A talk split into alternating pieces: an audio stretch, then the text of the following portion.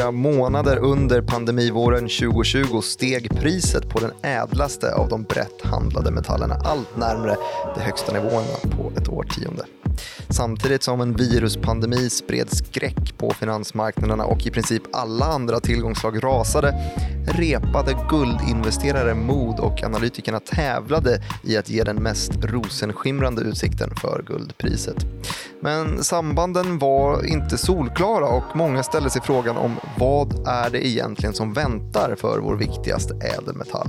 Alla valutors moder vars skimrande och förrädiska natur förtrollat människan in i allt från alkemisk genialitet och girig dumhet under årtusenden står ett nytt paradigmskifte för dörren där bilden om det mystiska värdet ska blekna och så kallade säkra hamnar ska svämmas över i pandemins flodvåg.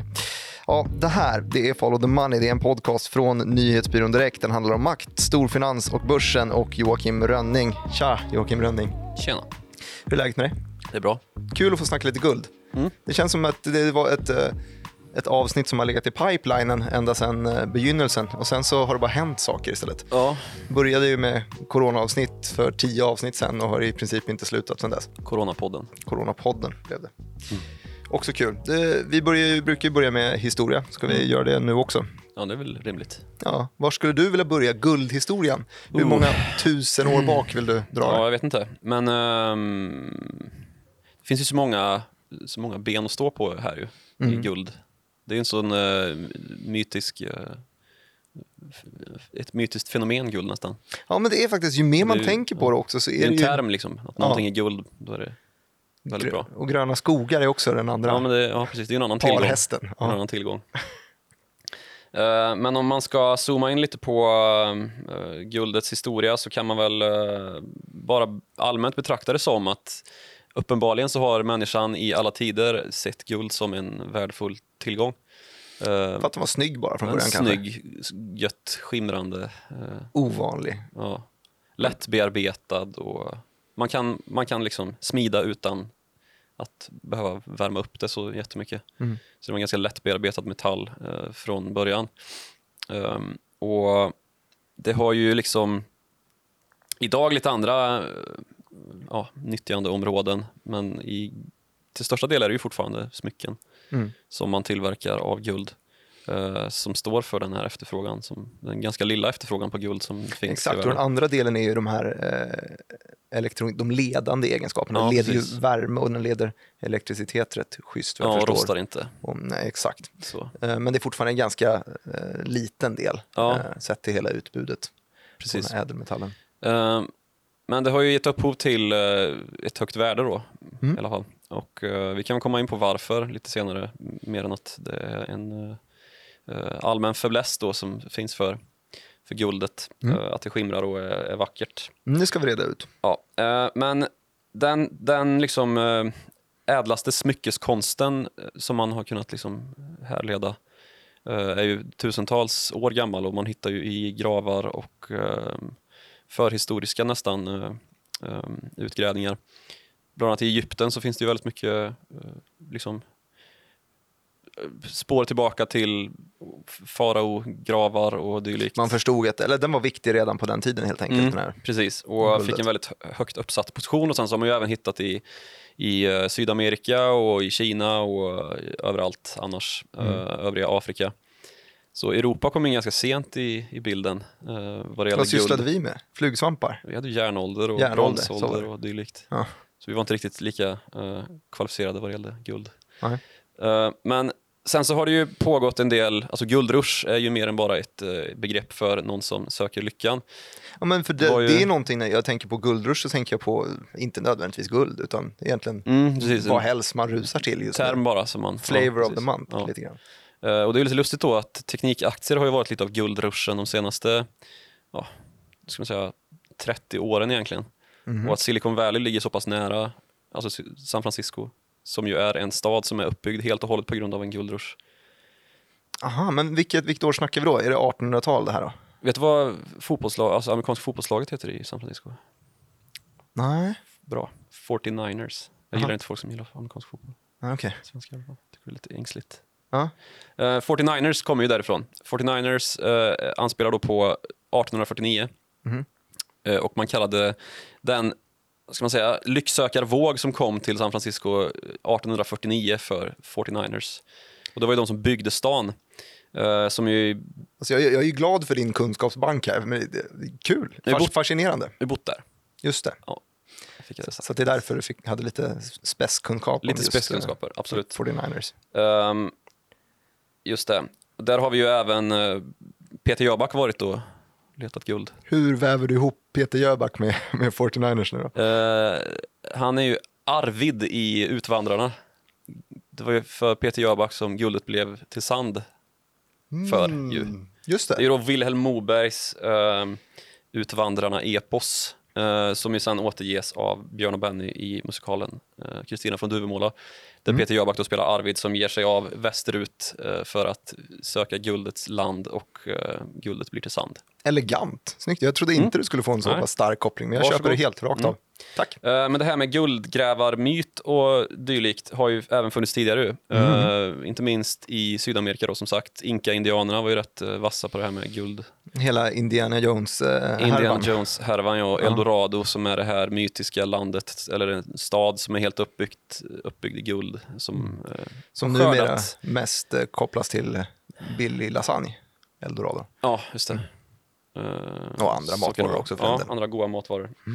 Men ehm, Eldorado då är ju, det kanske kapslar in hela den här närmast metafysiska andemeningen som guld har fått i vår kultur. Att det mesta värdet i guld är utav en kulturell kontext. Som vi sa då, det är väldigt lite av guldet som faktiskt eh, som utvinns som faktiskt används i någon typ av eh, nyttogörande applikation. Alltså, Mm. Det är en värdebärare mer än något annat. Det är ingenting man kan konsumera. Som om man jämför med, det räknas ju till råvarumarknaden. Eh, Men den här ädelmetallen har ju inte någon liksom, det, det, det tar inte slut eh, som olja till exempel. Att man bränner upp olja, man eh, förtär inte guld.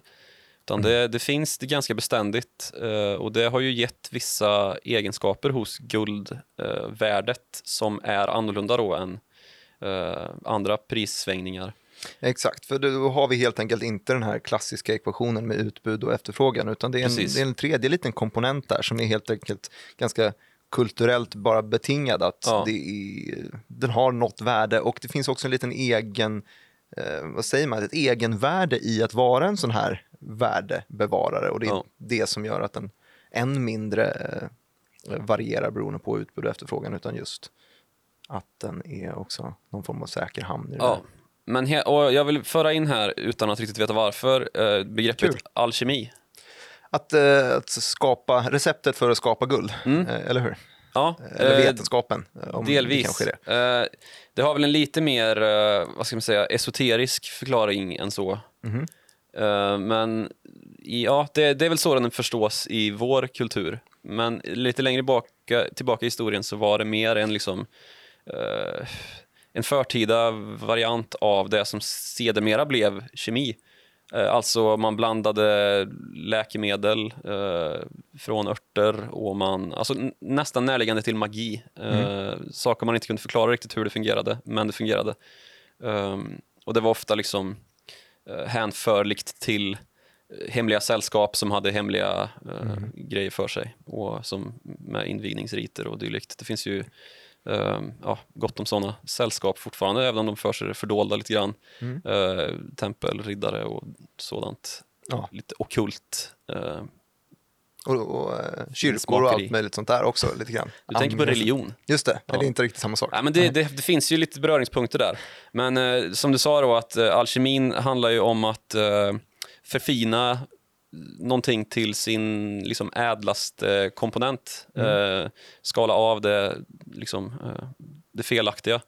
Och Det finaste då var guld och då blev den enkla förklaringen att ah, okej, man kokar guld. typ. Eh, och Det är ju något som har eh, ja, men, bidragit ganska mycket till den vetenskap vi har idag.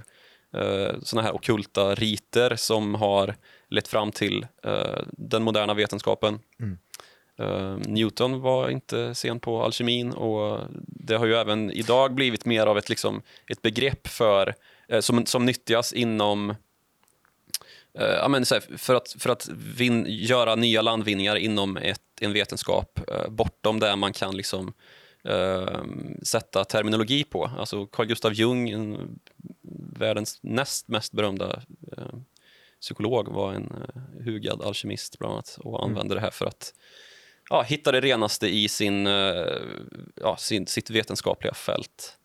Det är ju dramaturgiskt är det ju eh, väldigt tacksam eh, sak att prata om också, alkemi. Det är, det är ju kittlande Ja, på något sätt. verkligen. Hela Det teorin bakom det. Det är jag en av mina favorit... Det är inte en konspirationsteori, men det är i alla fall ett av mina favorit eh, mytologiska fenomen. Kanske. Mm. Ja, absolut. Och jag, jag håller med. Och, eh, alltså, jag har inte läst Harry Potter, men Och jag har läst det, absolut. Ja, det vises sten, Ja. det är alkemi. Aha. Då skalar man bort allt det fula och fin- hittar det finaste. Ja, det ju- så, ja. så djupt har inte jag läst Och det är ju mer liksom så här att eh, i alkemin, i det bredare tolkningen då, så är det ju, eh, och det här med Carl- att Carl Gustav Jung intresserade sig för det, Mm. eh, var ju att liksom hitta det, den inre kärnan av den man egentligen är, typ. Eh, och uppnå den, den yppersta vis, visheten då. Mm. Eh, genom att koka guld. Har blivit den mer alldagliga kontexten till det då. Jag gillar nivån av historia i det här avsnittet redan. Det är trevligt. Eh, Alkemi, om vi ska säga att det är en, en typ av, vi var ju inne på guldruscher, Eh, där började vi och det så teknikbolag och sen så hoppade du till, till 49ers, det är 1850-tal, Eh, Alkemi är väl tidigare än så här, det känns väl som att de pikade några hundra år tidigare än så. Ja, men, eh, ja, absolut, det kan det nog ha gjort. Men eh, alltså, alkemin, det finns väl ingen... Det är ju Egypten just. Okej. Eh, man är och rotar då och försöker, för att försöka hitta rötterna till alkemin. Och det är ju lite intressant att där finns det fortfarande alltså guldkreationer som guldsmeder från då tusentals år sedan har framställt som man idag inte kan kopiera eller liksom replikera. Så att eh, ja, de hade någonting där då som eh, vår vetskap ännu inte har lyckats nå och det är ju kittlande. Um, vilket ju också då leder lite grann till den här metafysiska formen av guld. Då, att, eh, det, det har någonting som är bortom utbud och efterfrågan. Eh, någonting liksom lite magiskt över sig och det bär också ett värde att det är på det viset. Eh, och det är precis som med pengar i övrigt ju. Um, De bär inget värde i sig utan det är bara att alla... Ja, alla Tron man tror på det. värde. Man tror på det. Eh, och det gäller ju för pengar också i, i, oavsett om det är i digital form som det är idag eller om det är i eh, pengar, liksom, eh, slantar och sedlar. Att du kan ju inte äta guldtio liksom. Eh, lika lite som du kan äta en uh, Selma är det ju inte längre på 20 men uh, en 20. 20. Det är inte, eller det kan du kanske men det är inte så, inte så gött. Nej, det är inte, det är inte gött. Nej. Det är det inte. Eh, och det ju, har ju sin naturliga bakgrund i sig också, om Ja. vi, vi knyter ihop det här, om vi ändå är så pass långdragna. Att eh, jobbigt att handla med den faktiska varan, utan man behövde någonting annat som bevarade värdet. Mm. En värdebärare, och, Som man kunde bära med sig. Eh, och där har vi också en eh, självklar uh, ska man säga, fog ju, eh, mellan valuta och guld. Som ju består i myntfötterna som man har haft genom historien. Det har Ja. ju funnits både silvermyntfot och guldmyntfot. Mm. Och diverse legeringar. Jag vet att vi har haft lite, lite koppar och grejer Ja, in, ja, inblandat i, i mynt också. Mm. Ehm, men i alla fall någonting som, eh, som beskriver värdet på något sätt. Mm. Ehm, ehm, som, som gör att det blir en värdefull grej, eh, antar jag. Så inte bara tron, utan någonting som binder samman så att Den samma fysiska peng... världen med den metafysiska världen. Eh, exakt, exakt. Härligt. Ja. Eh, så att vi är, inte helt, vi är inte bara mystiker här i ekonomibranschen. Utan Främst mystiker. Främst mystiker, Ja. stämmer. Eh, men de här myntfötterna har man ju numera uh, övergett ju. Mm. Eh, men, ja, Det har vi varit inne på tidigare också. Vi har snackat eh, hur guldmyntfoten övergick till Bretton Woods som är en liten Ja, kvasi-guldmyntfot och som sedan släpptes på 70-talet. Ja, Eh, där man då helt gick över till så kallade fiat-valutor. Då. Eller Ja. släppte förankringen i, i guld. just det. Att de rörde sig fritt på en öppen marknad och att liksom, eh, man handlar först med valutan och sen med varorna kan man säga. Måste ha valutan för att kunna köpa Ja, någonting i ett exakt. annat land. Exakt. Tidigare så hade man ju eh, i Sverige och ganska mycket i Europa i alla fall daler ju, att man använde en... en eh, Sedermera riksdaler kanske. Ja, precis. Så att man skulle kunna mäta värdet på en peng även utomlands då, där pengen själv inte var utgiven. Genom Exakt, att den... och där kom ju det här värdet av att just ha en Mm. guldmyntfot. Det var ju eh, att man då skulle kunna handla med den i ett annat land. Att Ja. man till och med kunde bevisa att titta, guld, ja du förstår kanske inte exakt vad den här pengen är, men om jag säger att det är fem gram guld i den, Mm, då precis. går det att översätta. Ja. Eh, och det är ju lustigt också att eh, guldet har varit väldigt tjänligt för det här då just för att det har blivit så, det är så immunt mot inflation. Mm. Eh, alltså när man trycker upp för mycket av papperspengar eller av vanliga slantar så ju mer du har desto mindre värda blir de ju. Eh, Exakt, och det har där vi finns det ju en utbud och efterfrågeproblematik. Då. Verkligen, och det finns en trovärdighetsproblematik. När vi har snackat tidigare avsnitt och jag har haft långa rants om kvantitativa lättnader, om eh, centralbanker och så vidare, så har jag pratat om att de kan göra interventioner på den penningpolitiska marknaden på bekostnad av trovärdighet. Mm. Eh, och det är den här trovärdigheten ju som skapar ett värde i en fiatvaluta. Mm. Ett Ska vi ta vad är en fiatvaluta? Ja, men en som, som inte har någon fot helt enkelt. Just det, den baseras inte på italienska småbilar. Den, nej, det gör den faktiskt inte. Det- Den är helt frikopplad från eh, italienska småbilar, Mm. Fiaten. Eh, Så att en Fiat-valuta är helt enkelt en pappers, papperspeng. Ja, eller en digital peng. Kan det vara? Ja. För de mesta pengarna idag finns ju inte överhuvudtaget. Utan, Nej, det är ju också en sån här liten kittlande grej att Ja. om alla skulle behöva gå till banken samtidigt så skulle man inse att oj, Lehman Brothers. ja, Eh, ungefär. Just det. Ehm, just det. Men uh, vart är vi nu då? Nu har vi... Men vi har eh, snackat lite historia Mm. eh, och vi gick fram och tillbaka i historien. 49ers tyckte jag var spännande. Amerikansk Jöback tycker jag var spännande. Ja, Att vi fick in där. Eh, Guldruscher, olika. Vi snackade alkemi, vi snackat Egypten mm. ehm, och lite, lite USA. Var är Klondike i hela det här? Ja, just det, Klondike, jag- det, ligger ju, det, ligger ju, det är ju en av de här guldruscherna som var. Sierra Nevada var ju en sån, där som jag bodde. Mhm.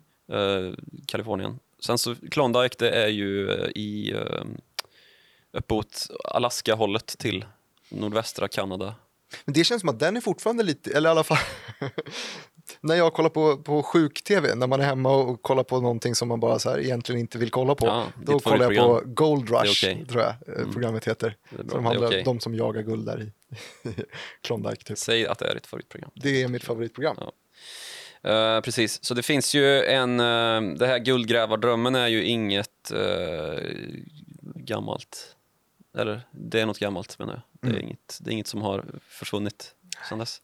Ehm, och det, det är ju även på fysiskt guld. Men det lustiga med fysiskt guld då är ju att eh, oavsett hur mycket vi tycks gräva upp så, så eh, är värdet beständigt eh, och efterfrågan kommer aldrig kunna liksom komma ikapp det, det, liksom de resurser i guld som finns.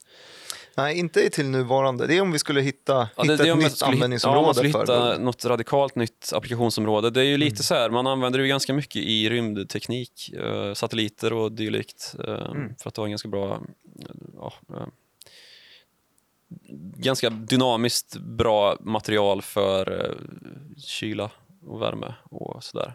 Användbart. Användbart i rymden. Och man använder även mycket, det är, det är väldigt, eh, man kan, man kan tunna ut guld väldigt mycket så att det blir som ett genomskinligt ark. Men det har jag sett. Och där kan man, mm, som eh, mm, det reflekterar nästan. infraröd strålning på ett sätt som är gynnsamt för eh, rymdteknologiska applikationer. Okej, så att eh, eh, hås för guldpriset om rymdindustrin tar fart.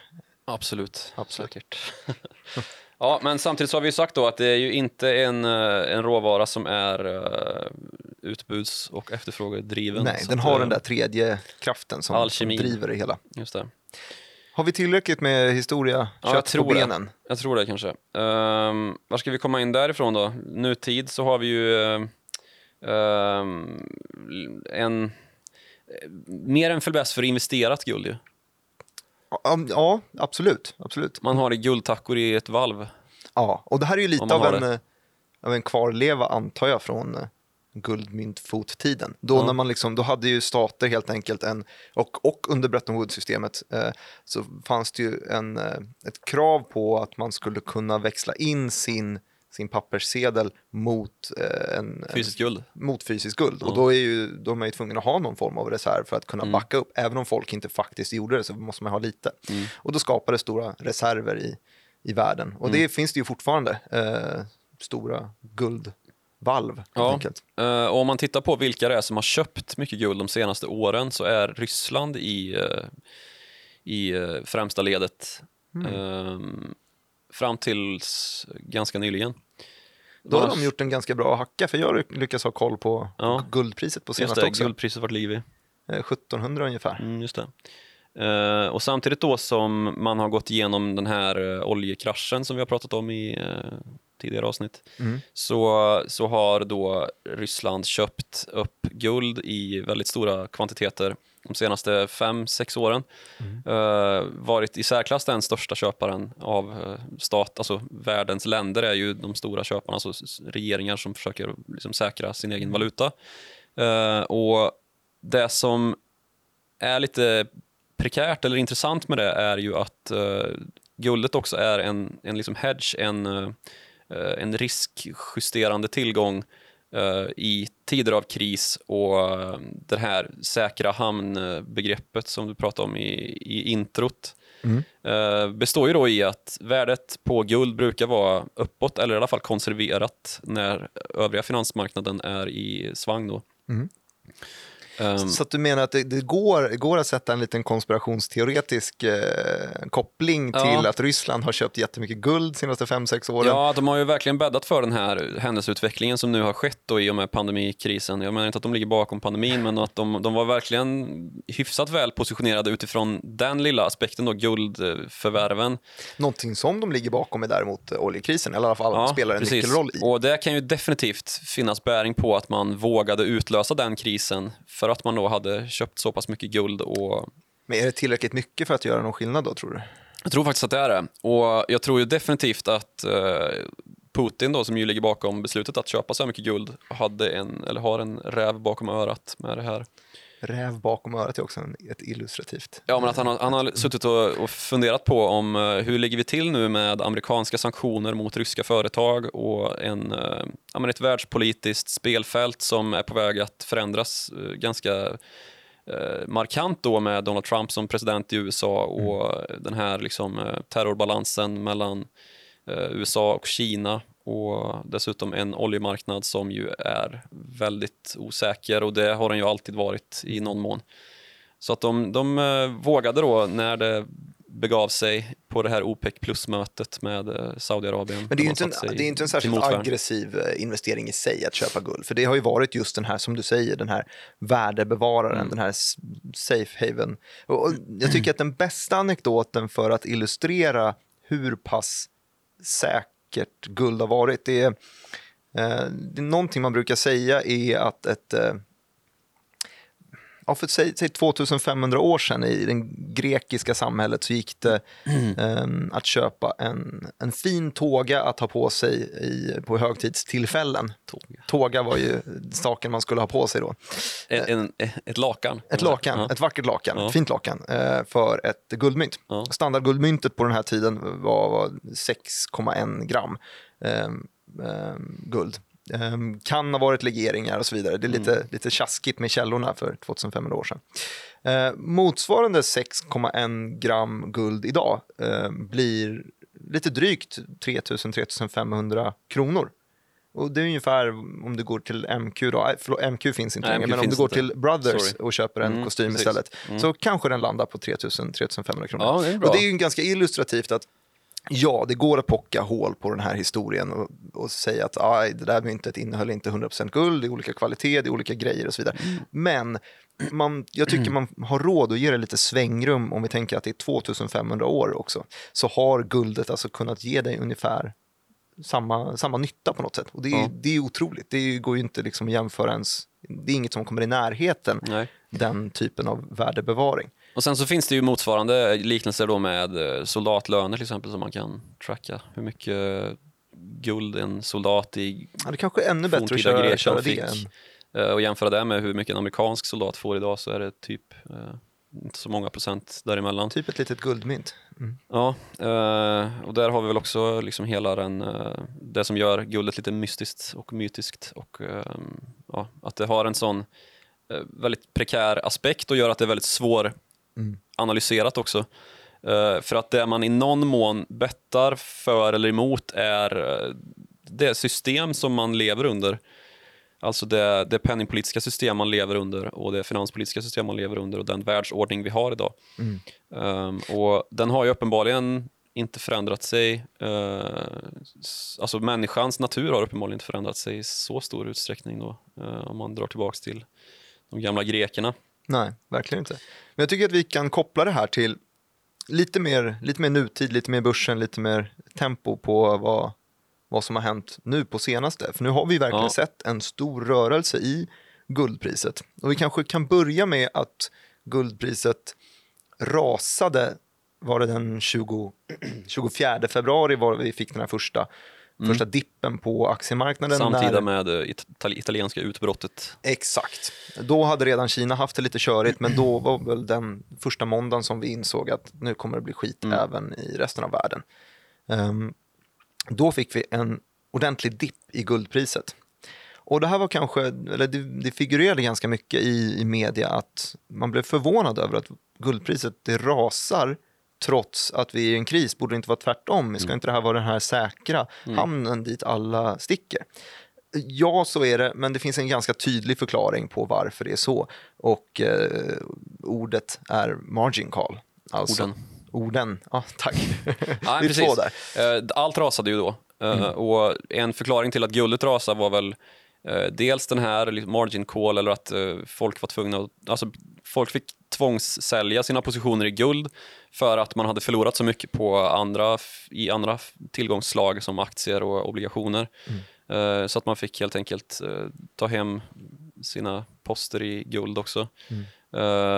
Sen så fanns det ju en liten fysisk effekt kanske av att det kinesiska, guld, det kinesiska nyåret i princip ställdes in. Uh, och det är en ganska så stor uh, efterfrågedrivare uh, i marknaden för Varför, fysiskt vadå, guld. Köper man guld då? Ja, man ger bort smycken och dylikt. och det är så pass mycket att det Ja, det, jag, jag, vet inte om det här, liksom, hur relevant det här var, men det, det, fanns en del analytiker som pratade om det vid den här tiden då som en mm. förklarings... Mm del av förklaringsmodellen kring varför guldet också rasade ihop. Det går ju lite stick i stäv med att det här... Det andra vi sagt om att det inte spelar någon roll, ja. ja. ja. Um, men, men det är ändå en liten effekt kan du ha eftersom att, ja, 10, säg att 10% av det guld som utvinns faktiskt eh, efterfrågas av marknaden. Så mm. i någon mån så kanske det hade någon av de där procenten eh, kanske var det. Mm.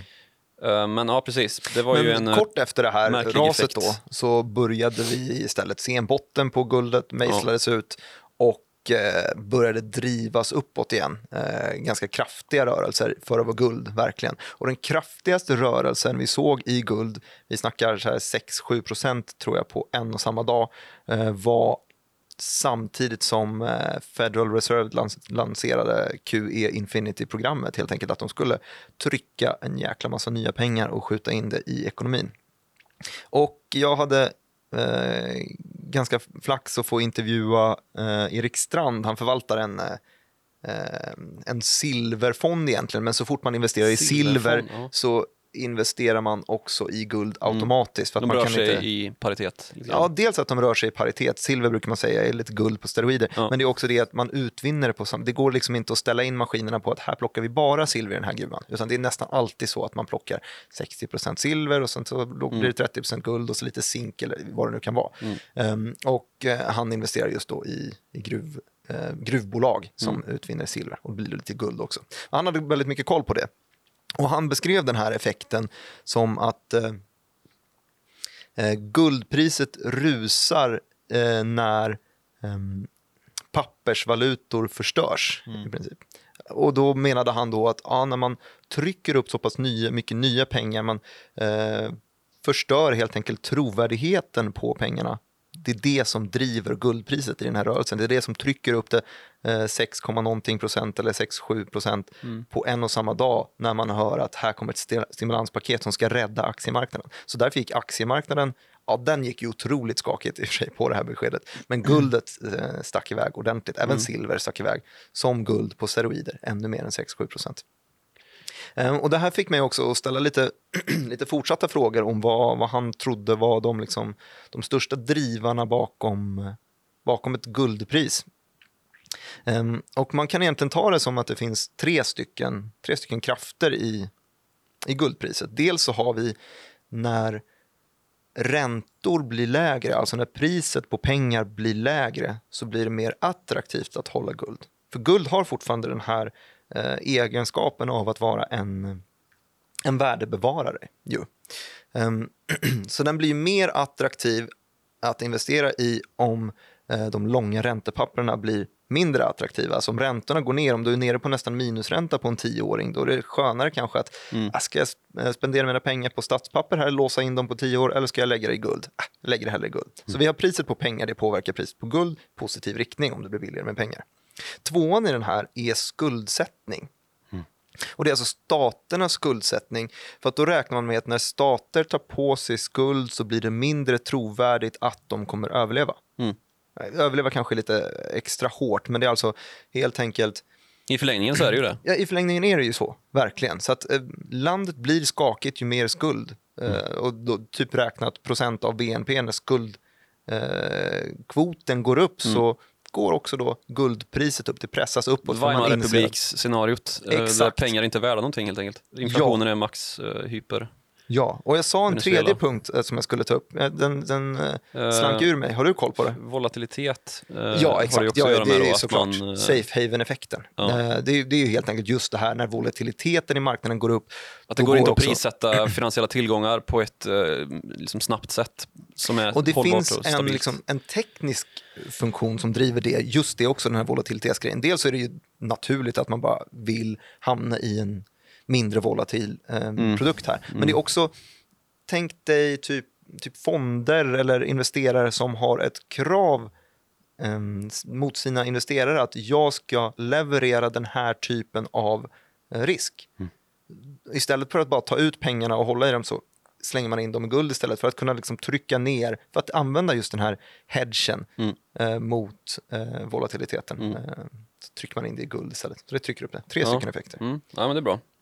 Ehm, men det som, eh, det som många då har vänt sig till och som ju har varit en annan guldrush den senaste decenniet ehm, som vissa väl har hävdat skulle kunna ersätta guldet på, på lite längre sikt är ju håsen kring kryptovalutor. Jag och, satte precis eh, vatten i halsen, gjorde jag. Men fortsätt du. Ja, kryptovalutor och bitcoin har ju blivit lite av det digitala guldet.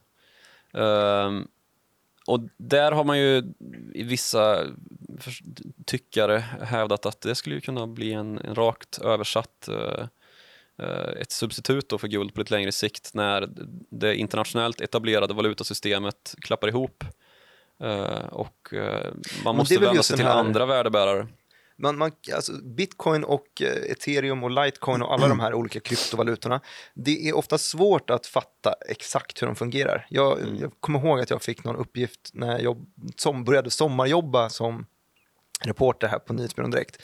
fick jag en uppgift av, eh, av eh, eh, Börsdeskens chefredaktör, eller hur det nu var, att ja, men kan inte du kolla på det här, den här uppdelningen bitcoin, bitcoin cash, kan du lite mer tekniskt, hur fungerar det?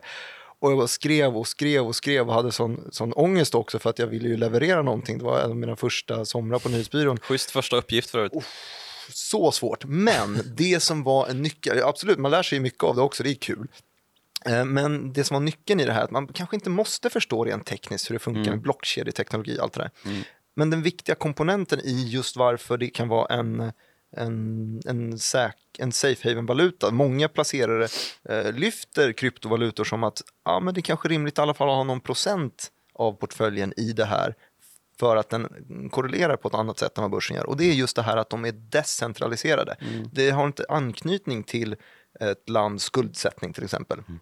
Så man slipper den lilla oron. Så då har vi alltså precis på samma sätt som att guldet eh, sa jag stiger när eh, länders skuldsättning går upp för att man är rädd att de håller på att konka. På samma sätt funkar det ju också med kryptovalutorna. Sen så är ju de här eh, de är så pass nya också så att mm. man vet inte vilken av dem som kommer överleva och, vilken, och, hur de ska agera och om de kan bli hackade och så vidare. För ja, mycket precis. osäkerhet där också. Ja, och det, det är ju Men, liksom, att betta på bitcoin idag är ju lite grann som att betta, på liksom det finansiella, eller betta mot det finansiella systemet i övrigt. Mm. Uh, och samtidigt så har vi ju liksom en motreaktion inom centralbanksvärlden, inte minst Riksbanken då, där man försöker E-kronan. Precis, uh, komma fram till ett system där man ska kunna byta ut och fiat-valutorna i, allt högre grad gå mot helt digitala valutor som är Uh, som inte ens går att växla in mot. Uh...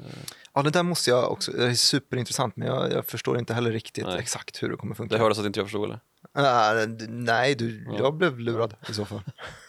Ja, nej, men det, är- det är ju ett, eh, det är en hugad spekulation att påstå då att eh, guld är helt utbytbart mot, mot bitcoin eller mot någon annan typ av digital eh, tillgång, ethereum eller ripple. Kom kan tillbaks om 2500 år och se hur många kostymer en bitcoin köper dig och se Ja. om det har varit konstant. Och då kan vi snacka. Hur många robotdräkter man kan... Exakt. Det är rymddräkt, men då kommer ju guldet ha blivit obsolet eftersom att det kommer användas i alla Just rymdprylar. det, då är det, då är det, då är det verkligen sand. Ja. Guldet blev till sand, eh, kanske. Ja, hoppas Jöbacks musik lever vidare i alla fall. Det hoppas jag verkligen. Eh, men ja, om vi kanske kommer fram till någonting vad det gäller den här eh, långsiktiga utsikt, långsiktiga prognosen för guld så, så finns det ju båda sidor såklart som gör sina röster hörda. Ska och, du ge en liten rekommendation här nu? nej, fågel, jag ska fisk eller Jag ska mittemellan? t- tala om vad, eh, vad det talas om. Ja. Eh, jag läste precis en eh, analys från Bank of America, Merrill Lynch, Mm, bammel. Bofa ML som eh, eh, de har ett, satt en riktkurs på guldet som idag då står i 1700 drygt, sa vi. Eh, som är 3000 dollar. Nästan eh, dubbla då. Ja, det här låter ju som en... eh, guldet på... Jag fick direkt 18 vibbar till, sikt. kommer ihåg vårt oljeavsnitt?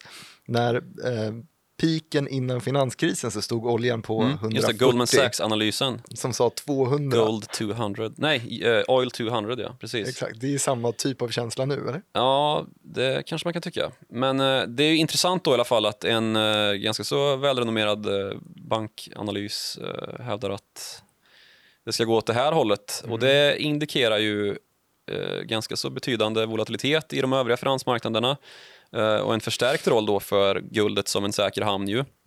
Ehm, för något annat kan det ju inte rimligtvis eh, anspela på en eh, orolighet och en, liksom, en ombyggnation av den finans, eh, ja, spelplanen. Antingen vet finansspelplanen. de någonting om eh, SpaceX som inte vi vet, kan det alltså en högre efterfrågan från rymdindustrin, eller så är det volatilitet i marknaden. Ja, ehm, man behövde inte läsa särskilt, jag läste inte hela den analysen men eh, det det man tar fasta på är ju pris, eh, vet du prismålet då 3000 dollar och sen att eh, man, man ser då en fortsatt orolig eh, värld framför sig och det är ju deppigt och det har då eh, blivit något som man har förstärkt sitt case då kring i- i och med pandemin och de finansmarknadseffekter som det har gett hittills och lägger inte så mycket vikt vid hur aktiemarknaden har gått de senaste, eller den senaste månaden egentligen när vi har sett den här starka återhämtningen på börserna eh, där vi liksom nästan har hämtat ikapp de stora fallen, i alla fall eh, per denna inspelningsdag i Ja, det går ju väldigt början på fort. maj. Bara, bara idag, vi spelar in det här måndag, eh, någonting det, eh, maj, jag kommer inte ihåg vilket datum det är, Eh, tre, ja, fjärde, kanske Fjärde. femte, fjärde, något sånt där. Eh, så, fjärde. eh, så faller ju OMXS30 med, med 3-4 procent. Ja, eh, precis. Så det är stora rörelser fortfarande. Ja. Guldet är inte jättemycket upp idag heller. Nej. Men eh, ja, där har vi kanske ringat in vad vi pratar om här. Mm. Eh, och det, det, eh, I den analysen då från Bofa ML så kan man ju också kanske dra slutsatsen att den mytiska, eh, nästan andliga aspekten kring guld inte kommer att eh, övertas av eh, varken bitcoin eller ethereum. Nej, inte än riktigt. Men vi, vi får väl se om det blir ett maktskifte. Ja, men eh, vi har ju ett gäng eh, svenska guldbolag. Det har vi. Vi har Lundin, har ju guld. Lundin har guld, Lundin Gold. Ja. Boliden är en ganska stor utvinnare av guld. Mm, som har vi sa, Semafo en, som eh, också är lite där i den eh, branschen. Precis, Semafo, vi har Aureant Mining. Just det. Ehm, vad har vi mer? Filo Mining, Mm. är de aktiva, tror jag. Kanske. Ja. Jag har Så inte- det är ju då ett, ett alternativ till att köpa fysiskt guld som ju kanske är lite bökigt. Uh, sikta in sig på, på guldaktier om man är intresserad av det här ämnet och att kanske ta en position i ja, mer guldnära verksamhet. Annars finns det ju väldigt mycket sådana diverse mm, ETFer och så vidare som Precis, ETF:erna sprider ut en, och eh, köper lite. Det är, det är alltid en, en högre risk att att mm, plocka sin guldexponering genom ett företag. Då får man ju både företagsrisken Mm. och den själva råvaran. Och i sin tur eh, en dollarexponering antar jag, om den säljs till, till det priset. Ma- Ja, precis. Så man kanske vill, vill uh, hedga det på något sätt också. Ja, eh, rekommendationer fågel, fisk, mittemellan. Vi Oj. håller oss till mittemellan som vanligt. precis. Um, eh, visst har vi ringat in något form av avsnitt nu? Tror det. Ja, Ännu ett spretigt. nej, ett, ett, ett glimrande, ett Glimrande. Peter Jöbackskt, Ja, eh, härligt avsnitt tycker jag. Ja. Jag tycker att guld, det, det, det är spännande, det är mytiskt. Jag, tycker, Mm. jag är glad över att vi fick så pass mycket historia här i början. Kul att du sitter på 49ers kunskap. Ehm, eh, fortsätt med det, fortsätt läsa på, fortsätt kunna saker. Det, Okej. det känns som att det gör den här podden ehm, väldigt bra. Jag lovar. Mm. Fortsätt med det. Bra, då, då får jag också eh, ja, tack, tacka dig och mig och eh, tittarna. Um, och lyssnarna. För att man kan ju både titta och lyssna, det vet ni ju. Um, titta gör man via YouTube, det är bara att söka efter Follow the Money på, på YouTube. uh, Så kommer ni hitta till oss. Uh, Sök också på Follow the Money, det är ett och samma ord uh, på vilken poddapp ni vill. Det finns på Podbean till exempel, en sån här Du gillar aktör. fan vad du pratar om Podbean hela tiden. Gör det. Ja, Det är för att jag tror att det är den senaste som vi har signat upp oss på. Ja. Så jag har på de flesta, eh, alla podcastappar ni kan tänka. Spotify. Ja, det är en bra. Soundcloud. Verkligen. Man kan också mejla till oss på followthemoney@direkt.se. Så finns vi på Twitter om man vill konversera där. Ja, det är verkligen. Där svarar vi till och med. Nilsson M. 89, eller vad var det? Ja, Ja. så är det faktiskt. Och eh, du heter Joakim Ronning ja, kanske? det är lite enklare. Ja, väldigt mycket lättare att komma ihåg. Men Nilsson är, det är eh, Sveriges fjärde vanligaste efternamn. Svårt att skaffa Twitter-handles då. Tack så mycket för att ni lyssnat och eh, vi hörs igen om en vecka. Hej, hej.